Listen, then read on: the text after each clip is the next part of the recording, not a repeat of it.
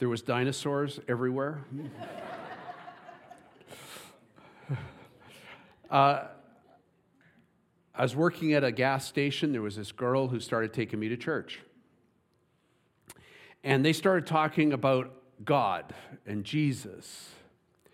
And uh, I had, back in grade eight, nine science, been deeply influenced by a teacher who had convinced me there was no God, uh, that we were living in an evolutionary environment, pure and simple.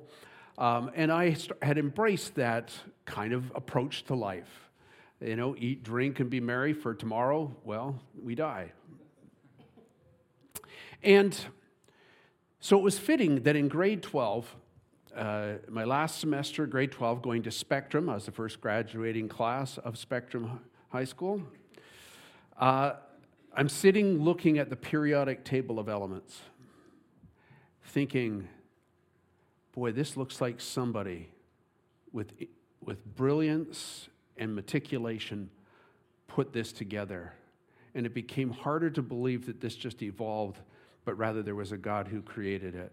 The next Sunday at church, who I'd been going with this girl that I was really interested in, and um, I responded to the call of Jesus on my life. And all I can say is in that moment, I felt the freedom of forgiveness, the freedom from shame. I felt like I was brand new. I was a new creation. And I felt this freedom that all of a sudden my life had gone from being restricted and narrow to expansive. Freedom. It is what Jesus wants for all of us freedom. He calls us to freedom. Uh, you know, the dictionary definition of freedom is this pure and simple. Freedom is understood as either having the ability to act or change without constraint, or to possess the power and resources to fulfill one's purposes. Freedom. We use it a lot in our society. Pastor Sean used it, Freedom 55. Uh, there was a period of time that there was people were talking about, well, I'm really hoping for Freedom 75. uh, there's Freedom Mobile, uh, Charter of Rights and Freedoms. We talk about freedom of information. We use freedom a lot. Jesus used it too. In John chapter 8, 31 and 32, he says this To the Jews who believed in him, Jesus said, Jesus said, If you hold to my teaching, you are really my disciples. So he starts off with holding to his teaching. Then you will know the truth, and the truth will set you free. He says, So if you if you listen to what I have to say to you, that will lead you to truth, and that truth will liberate you truth. Well, I was thinking about this whole thing uh, around money. We've been talking about it. I, I thought Pastor Sean has done a, an excellent job at, at uh, really helping us understand Jehovah Jireh, a God who provides, a generous, generous God. But in our society, there's things that constrain us. 58% feel like their finances control their lives. Doesn't sound quite like freedom. You see, no one can serve two masters, says Jesus. For either he will hate the one and love the other, or he will be devoted to one and despise the other. You cannot serve God and money. And there's a reason why he said that because time immemorial, the gathering of goods has been something that has distracted and attracted us. We live in this world, we're meant not to be of it. And the scripture says the love of money is the basis of all kinds of evil.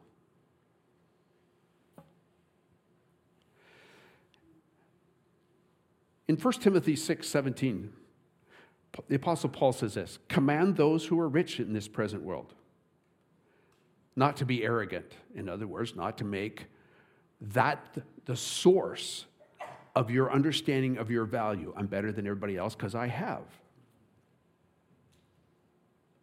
not to be arrogant, or put their hope in wealth. Believe it's your salvation. If I just had some more money, then. If I could get more of this, then. It, it, it's, it's our salvation. We're looking to it to solve our problems, not to put our hope in it, which is so uncertain. But to put your hope in God, who is not uncertain, but certain, who richly provides us with everything for our enjoyment. Command them to do good. It's not just about the accumulation, there's a purpose for what we have these things. Command them to do good, to be rich in good deeds, and to be generous and willing to share. In this way, they will lay up treasure for themselves as a firm foundation for the age to come, so that they may take hold of life that is truly life. There was a 2022 financial stress index, and it said this 38% of Canadians say money is their biggest concern. Two out of five Canadians report feeling less hopeful about their financial future now than a year ago. One in three say financial stress is leading to anxiety, depression, and mental health issues. That does not sound like freedom. Now, as you'll notice, my hair is a different color than it was when I was younger. You might not have known me when I was younger, but I, I well, I had hair. so you see, th- you, you, know, you see things in a longer view. There, you have more experiences. There's things that the Lord's taught you along the way that helped you put in your life. So there's things that, uh, you know, looking, I would say, back, you kind of look at differently, and you'd want to so, I mean, I, have been through six recessions that I, that, that when I, since I was an adult, at least six, depending on how you count them. So, so I'm a survivor. When I first went to pastor, uh, years ago, I was a pastor up in a, a northern community called Terrace. I arrived there out of graduate school. Uh, they had just finished a building and they had to uh, pave the parking lot. So they had done that. They had borrowed from the bank, and the bank had given them a special rate at 19 and a quarter percent. Because the going rate was uh, just over 20%. When I bought my first house, the going rate uh, for uh, a mortgage was 12 and three quarter percent when I bought my first house. my second place, when I moved from up north, when I finished uh, pastoring there and I moved down because uh, I was taking a position with our organization, the Pentecostal Assemblies, um, and knew that the Lord had led us. We bought this house, and um, and and they were they were they were going to give us a really hot deal at eight and three quarter percent. we thought, man, this is great. so good. Uh, this last place that when we moved here, uh, they were giving money away at five and a quarter percent. We could hardly believe our fortune. Perspective. All I'm saying is, it's so uncertain. It's all over the place. It will be as long as we are in this world. But Jesus is, is constant. The present reality uh, in our world, and it's an issue for freedom, is, is you know, the credit card debt, the average Canadian has $2,447 of debt on their credit card each month. Their non mortgage debt, so mortgage is a whole other uh, issue, but the non mortgage debt is about $21,128 in 2022. It's an issue of freedom. So I want to talk a bit today about freedom, and there's two parts to it in my view. One of them is there's three things that we want freedom from. If we're going to experience all of the purposes of God, because we are called to be doing more than just existing in this life. We're called to do good. We're called to be generous. There's all sorts of things of God's call on our life and to live fully and have life at its fullness. It's Jesus' call and gift to all of us. He pursues that in our life. But in order to do that, there's, there's a reality that we live in, and we need, we need to think about what is it that holds us from all of that. And there's a couple things I want to talk about freedom from some things. But there's also freedom to some things, freedom to do certain things. Because if you can't master this, it will hold you here. And if, uh, and, and if you just get that mastered, it's not the end. This is a calling.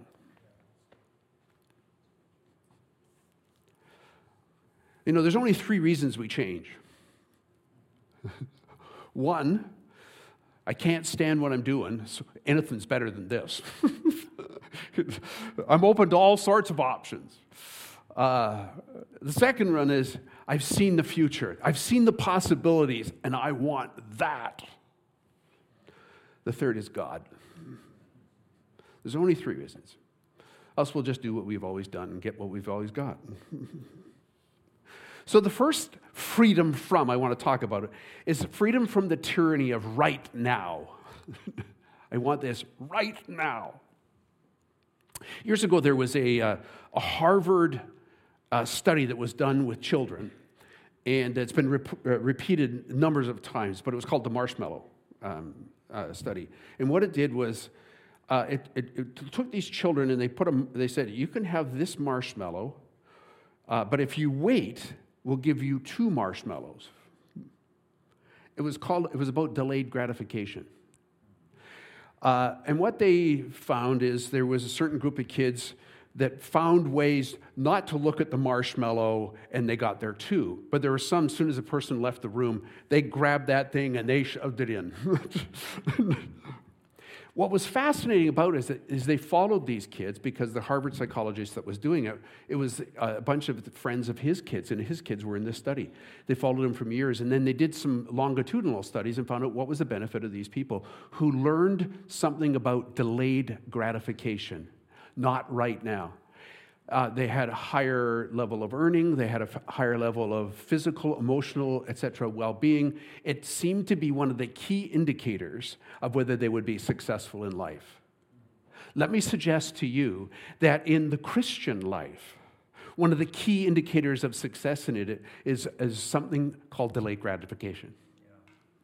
Yeah. The, the willingness to not go for everything right now.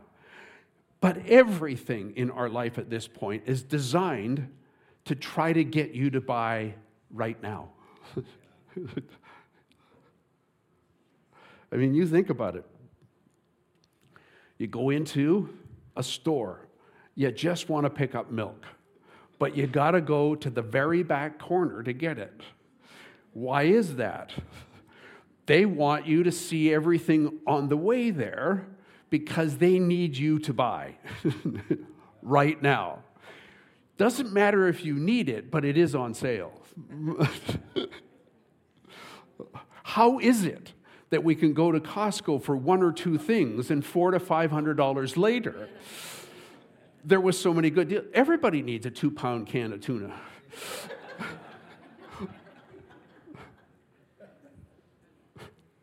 Or my wife, uh, we, we, we, we, discovered panko uh, stuff. Got it, and there was some at Costco, but it was a lifetime supply.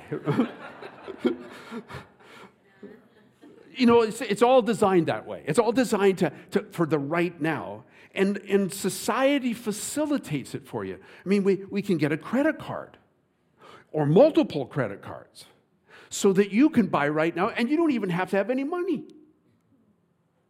Although it will cost you in the long term, delayed gratification.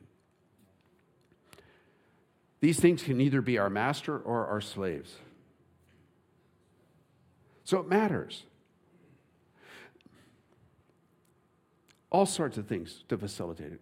Credit cards, loans, impulse buying is all part of this right now.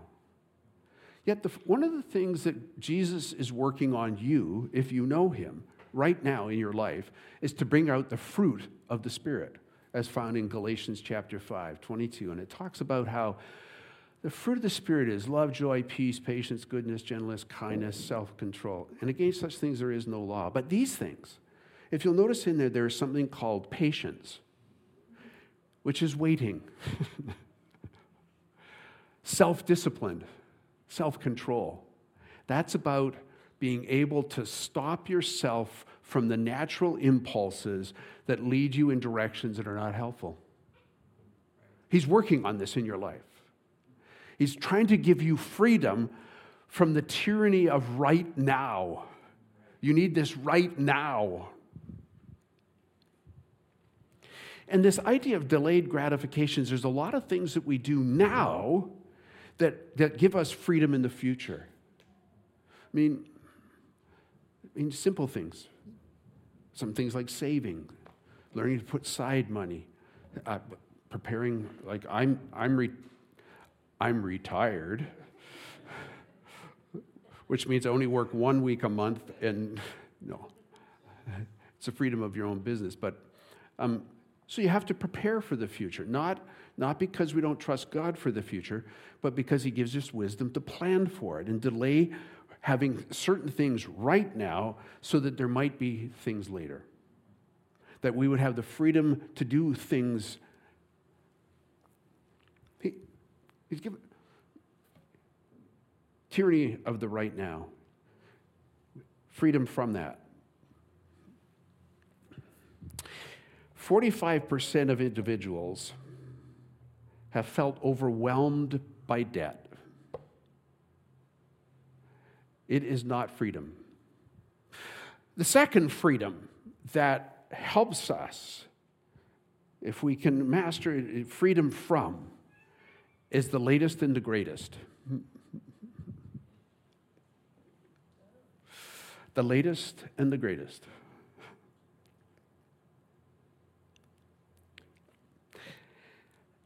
The marketing and algorithms that are now available on social media sites, etc., are designed to create an expectation and they fulfill it.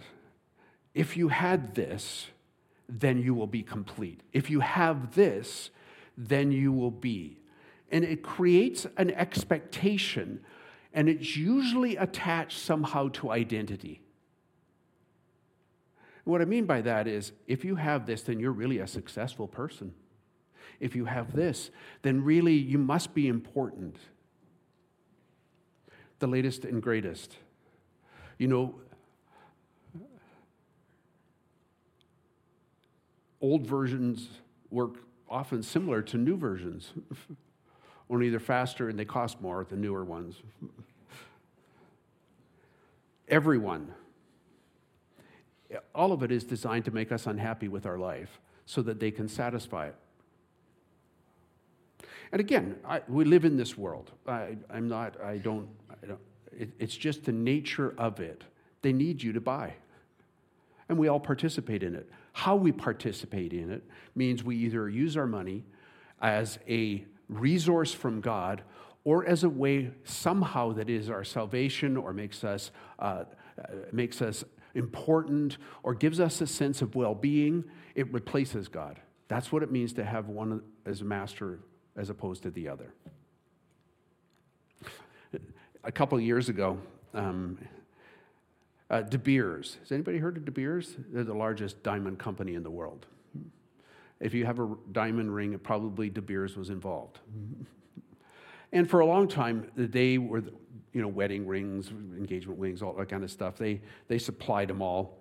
Um, and, and then they started doing things like, uh, you know, they wanted to increase their sales. So, uh, you know, you want to say it with love. So, you, you know, you give it on special anniversaries and stuff because they want to sell more diamonds. That's what they do. They sell diamonds to you. then what they discovered was where diamonds used to be uh, a, lady's best friend, uh, there was more and more women over 30 that, where they used to always be pretty much married or in some sort of relationship uh, were, were single, either by life circumstance or by choice. They weren't getting on their left hand a ring for sentimental or sacred purposes. Marriage.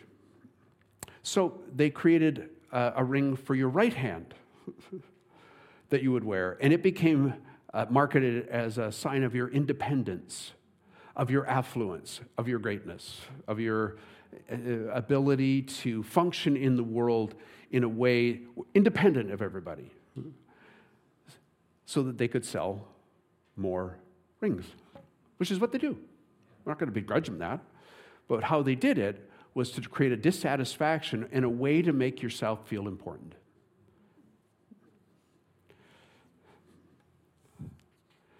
Freedom from.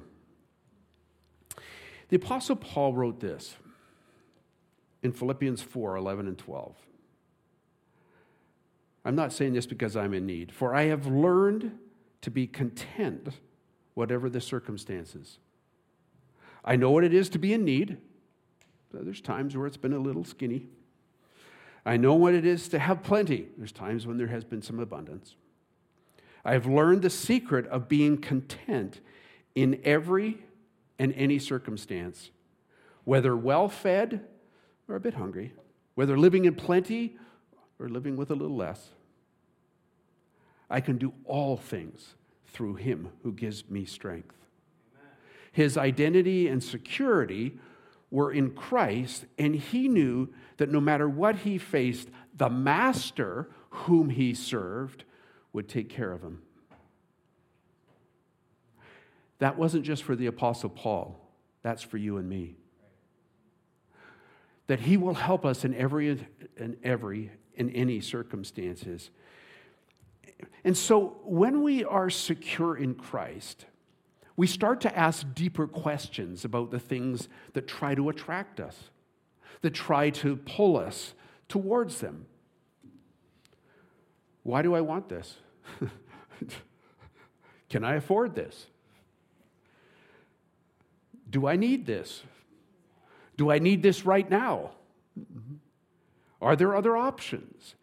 it, it allows us when we are content, rather than trying to feel fulfilled, feel valuable, when you are settled being valued in Christ, it allows us to look at things differently and not feel like we need the latest and greatest to be a whole person. For Jesus has made me whole. So, those are a couple of things. There's probably lots more, but those are a couple of things that just quickly freedom from, because they anchor us and they control us until we mastered some of those things so that we can move forward.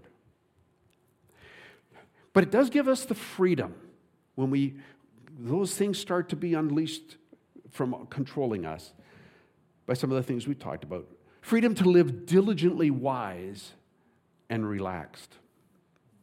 77% of Americans report feeling anxious about their financial situation. We make terrible decisions when we're anxious. 52% have difficulty controlling their financial worries. 58% said their finances control their lives, as we mentioned.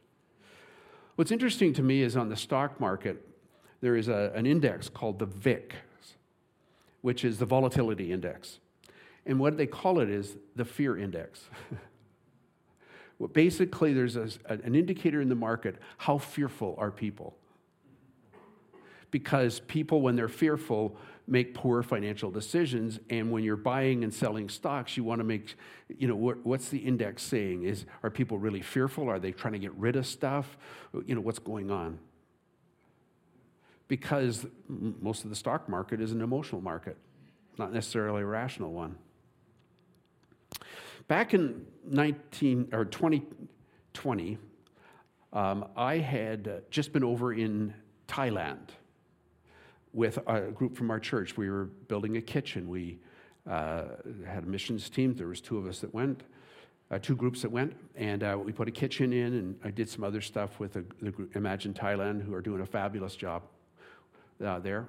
And uh, uh, we in the last days that we were there, we were just we were just north of Phuket. Uh, in Thailand. Uh, Phuket is a major tourist spot. There's planes that fly directly from Wuhan. You might have heard of Wuhan. if you haven't, I want to know what cave you've been living in. but they were flying about 10,000 a week, so there was some, a, a few talks and rumblings, and there's some thoughts going on to this fleeting thing that was starting to happen. So we headed back home. Our plane got canceled because there was, there was not a lot of people flying out of Thailand to go to Hong Kong where we were going. So we had to go on another plane. Got to Hong Kong, the plane was packed because there was a lot of people flying back to Canada because apparently there was something going on that they had to come home. Uh, we got home, and the, but it wasn't really a big deal. There was not, nothing much going on. Everybody was saying not to worry. And um, uh, I was listening to a podcast my daughter does called um, uh, Further Up and Further In, her and a friend, and they were talking about a theme for the year. And I thought, oh, that's an interesting thought. I haven't really have not had a theme for a year, and this is kind of time of transition for me a bit. I'm thinking about you know what the retirement might look like, and um, I started praying, and the Lord said, "Your theme for the year is relax." Which was good. I mean, you have to understand my, my world was a very uh, intense world. I traveled a lot. I would, was doing preparation for things. And, um, uh, you know, so it was kind of high energy off, high energy off. So, you know, relax, decrease in intensity, intenseness. Yeah, I got that. Not to be anxious. Decrease in anxiety is the idea of relax. And, and so uh, a couple weeks after this, the whole world shut down uh, it ended up that over 60% of the income of my normal income disappeared in, in uh, a very short period. Flights that I had booked uh, were now canceled, but they weren't going to give me the money back, and the people that I would go to work with that would pay for things, well, they weren't paying it because I hadn't come. And all that would ring in my mind was just relax. Now, it took me back to a previous time in 2011. When we had moved over here, I had a, I had a business coaching and consulting. I work with groups, executive teams, leadership teams. There's just a variety of things that, that I would do. Uh, and I would, I would, um, uh, I had a lot of stuff in Vancouver where we lived, you know, just kind of day stuff that people made available because you were close. I moved over here and we were quite busy. And then all of a sudden, it just kind of wound down, just like it for some reason stopped. And and uh, you know, a couple of months of that didn't didn't think too much of it. And I said, finally, I was starting to say, well, Lord, did we make a mistake? We, you know, kind of started to get into like, uh, uh, you know, what's going on here? You know, that kind of approach. You know, I'm talking about. And I remember the Lord speaking so crispy and so clearly that kind of jumped me forward to 2020. But it was this. He said, Well, have you missed a payment yet? Well, no, I haven't, I haven't missed a payment. Have you missed a meal? Well, no. Well, get back to me when you have. now, you know, we all have unique ways that the Lord relates to us that, that, that mean something to us as individuals. For me, that was kind of like, okay, I got that.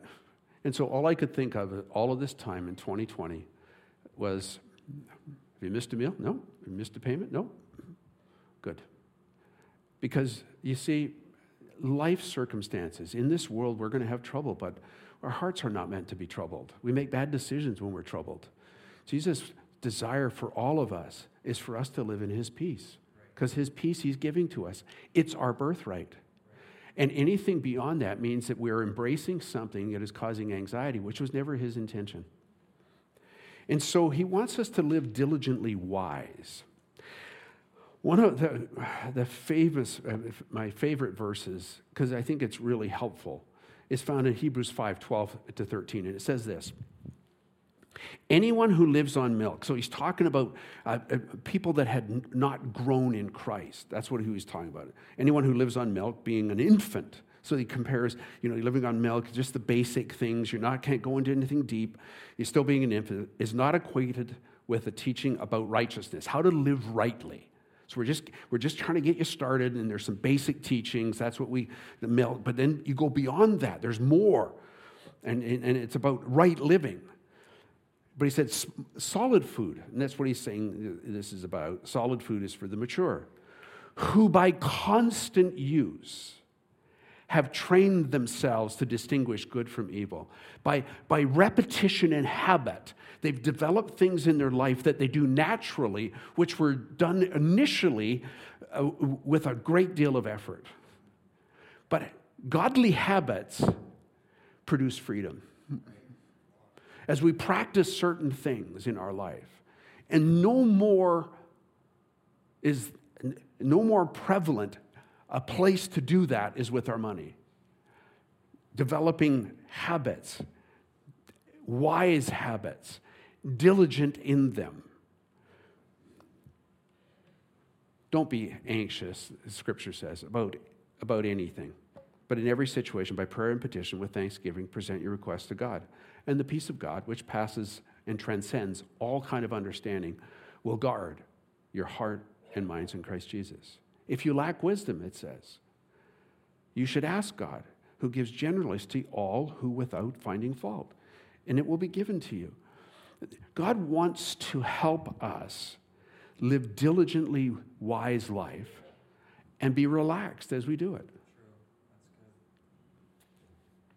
That's what he calls us to. That's why over the year, you know, we talk about budgets. They're deliberate things. They're, uh, you know, years ago, uh, again, back in uh, when I was going to college, and I was newly married. So you know how long ago that was.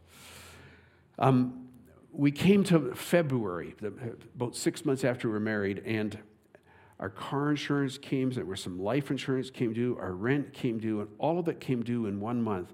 And it was about $100 more than our total intake. And we hadn't bought any food yet. And I remember us, and we fortunately had saved some stuff because I'd worked in the summer and all that kind of stuff. So it was like, well, we don't want to go through this again. And so we, we said, Lord, what do we do to kind of prepare for this? So we, after that, we just kind of as a, I, we believe an insight from the Lord, we just put, we, we listed out all of our annual expenses, anything that we did once a year. We just listed them all out, and then we divided that by 12, added a little bit, and put that into account every month. It was diligent. We were diligently wise, and it saved us from the anxiety of that month. Now, to begin with, you know, you had to be a little, you know, it was a little hard to do it. Now we do it without thinking. Things are done automatically in our accounts.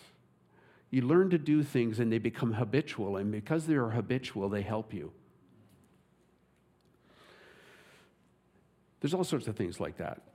That when we are when we're thoughtful, diligently wise, and relaxed, we look at things differently. And it's and, and Jesus wants to help us with those things. He also wants to give us freedom to live consistently generous lives. John Ortberg uh, wrote this about a, a, a biblical concept called tithing. Tithing was never intended as a way to pay our debt to God. It has always been a training exercise to cultivate a generous and God centered heart. Tithing is our, uh, to our possessions what Sabbath is to our time. Concrete guideline that points to uh, uh, itself to a truth that every moment, every inch, every scrap of our lives comes from the hand of God and will be returned to Him. And we are managers of whatever He has given us. And He asks of us certain things. Tithing is kind of a, you know, we, it's, it, it's, tithing is t- like 10%. That's kind of what it, the, the idea of it is. Let me give you a quick history, quick biblical history. Uh, Abraham was the first one. So it wasn't, it was before the law. Abraham, the father of faith, uh, gave one tenth of, of all the possessions after he had a victory, gave them to Melchizedek, the priest. And Genesis 28 20 to 22, uh, Jacob said, You know, if you give me victory, Lord, I will give you a tithe, a 10% of all of, that I win. In the Old Testament uh, uh, law, so it was a time when Israel became a nation. There was rules that were put in place that they would function as, as a nation under God and there was rules that were put in place. So one of them was that for the support of the priests and the and and the and the Levites. So the religious uh, services in the in the in the tabernacle to begin with, and eventually uh, in the temple. And, and so there was 10% were given for that.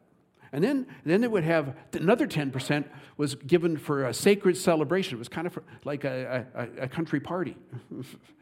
so that was 20%. And then, and then, so that's two tens. And then once every three years, they took a collection of 10% to support the poor, the orphans, the widows. So the average Israeli uh, gave 23% as part of their spiritual resources. Um, we're not suggesting that.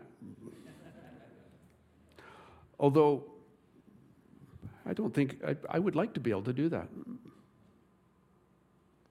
Because I think it helps us. By the end of the Old Testament time, book of Malachi, God is having a very terse conversation with his people uh, because they, they had abandoned the practice and brought, uh, they brought rather than their best animals, they bought the ones they couldn't sell on the market. Well, may as well give them to the priests. and so this is how God speaks to them. And Malachi, uh, verse this is 6 to 12, but in verse 7 he says this the, I, the Lord, do not change. So you, the descendants of Jacob, are not destroyed. So he says, it's, it's only because I'm consistent that things haven't happened. He said, Ever since the time of your ancestors, you've turned away from my decrees. You just keep wandering away and have not kept them. So return to me. So that's where we start. We always start with, you got to start with, return to me. Make sure your relationship with God is right. I will return to you. And then he says to them, You have to start to honor me in, in your life. It's not just this nebulous spiritual concept, it's a practical concept. With mere, would you mere mortals rob God? And you, yet you rob me. But you ask, How are we robbing you? Well, in your tithes and offerings. You're under a curse, your whole nation, because you were robbing me. So God took it personally. He said, That's mine. You should have given it to me. He said, Now, in verse 9, be faithful, bring the whole tithe into the storehouse, that there may be food in my house. So he's saying, you know, look after, look after the, my house. And then in, he says this, now test me in this, he says. Just if you want to experiment with something, experiment with this. And see if I will not throw open the floodgates of heaven. That there's a principle here of sowing and reaping. Something, somehow there's a, a divine mechanism that opens up when, when, when you uh, make your financial resources available to God. And he says, See if I'll not open the floodgates of heaven and pour out so much of a blessing that you will not have room enough to store it. So he says, I'm in the business of abundance, of generosity. And he said, If you want to experience it, here's a way.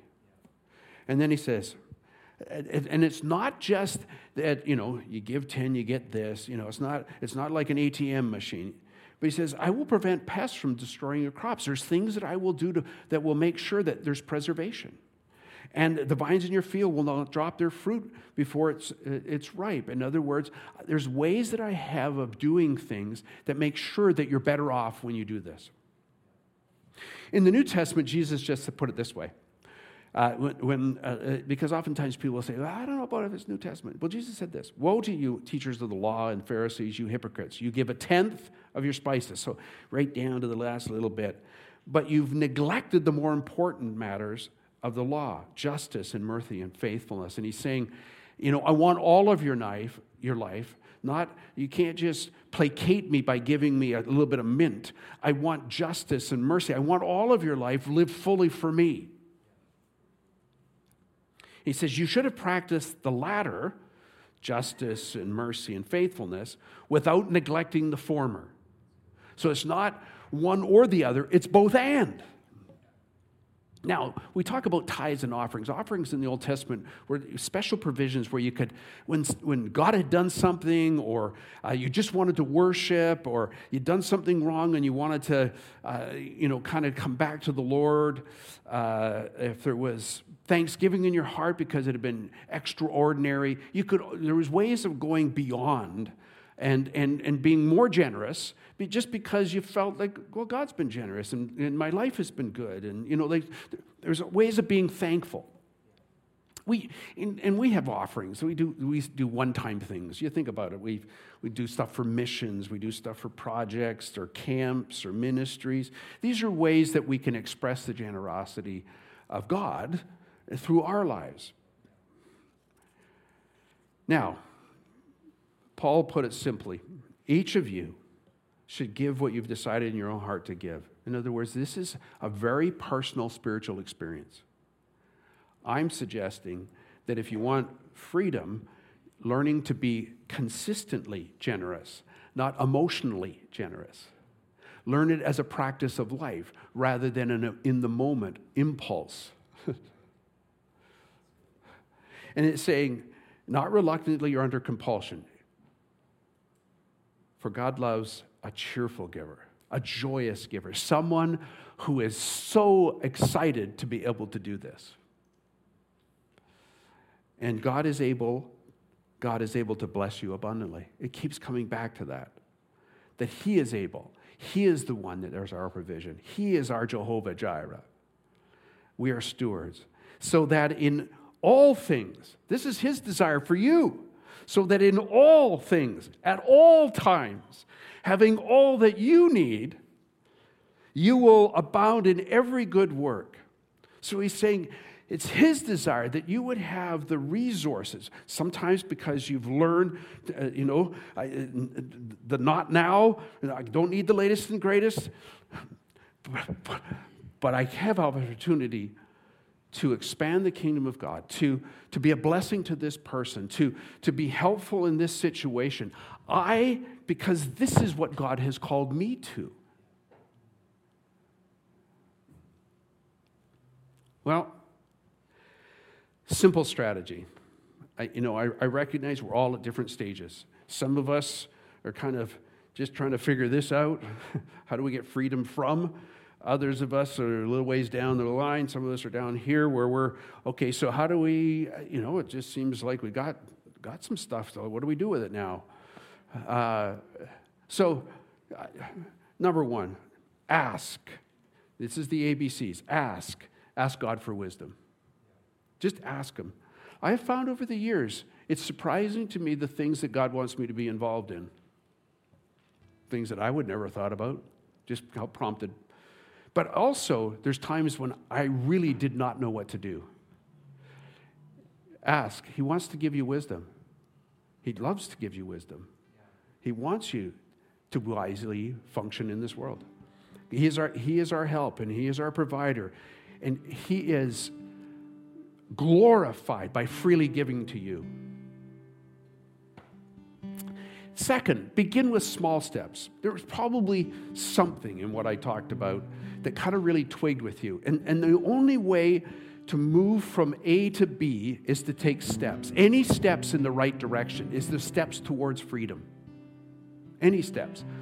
And, and you might say, well, I, you know, you don't know my circumstance. No, I don't. I don't. And, but God does. And any steps in the right direction, starting to steward your money, make it a servant to your godly priorities, starting to budget, to maybe save a little for some things. You know, have a grocery list so, you know, everything on the shelf doesn't look good at five o'clock. Uh, you know, sometimes for people, you know, just getting rid of credit card, anything that expands your freedom and relaxes the tyranny of money is a step in the right direction. So any steps in that direction is great. So begin with something. And finally, the C is consistently honor God. I can't say it enough that when you honor God with your resources on a consistent basis, we talk about the tithe, but in any beginning in that area, it starts to put you in a place where, you, where, where God is able to pour back into you. Because that's what he keeps saying. You sow, you'll reap.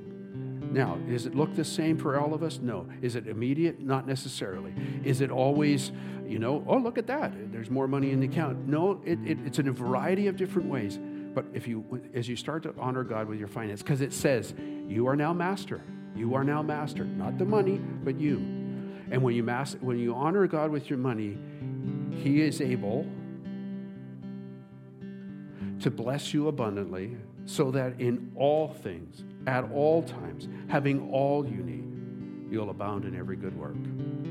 Let's stand together.